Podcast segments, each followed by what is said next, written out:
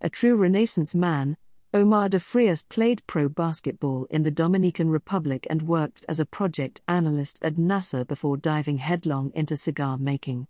His lifelong dream to create high quality cigars for all to enjoy has become reality with his wildly popular Fratello, Italian for brother, brand, which has become a go to choice for cigar lovers everywhere in just a few short years.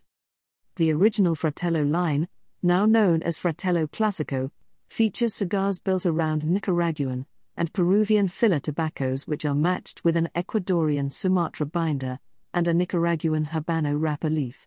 Each smoke is handmade at Joya de Nicaragua's factory and offers a creamy medium to full bodied experience bolstered by splashes of earth, wood, pepper, and spice.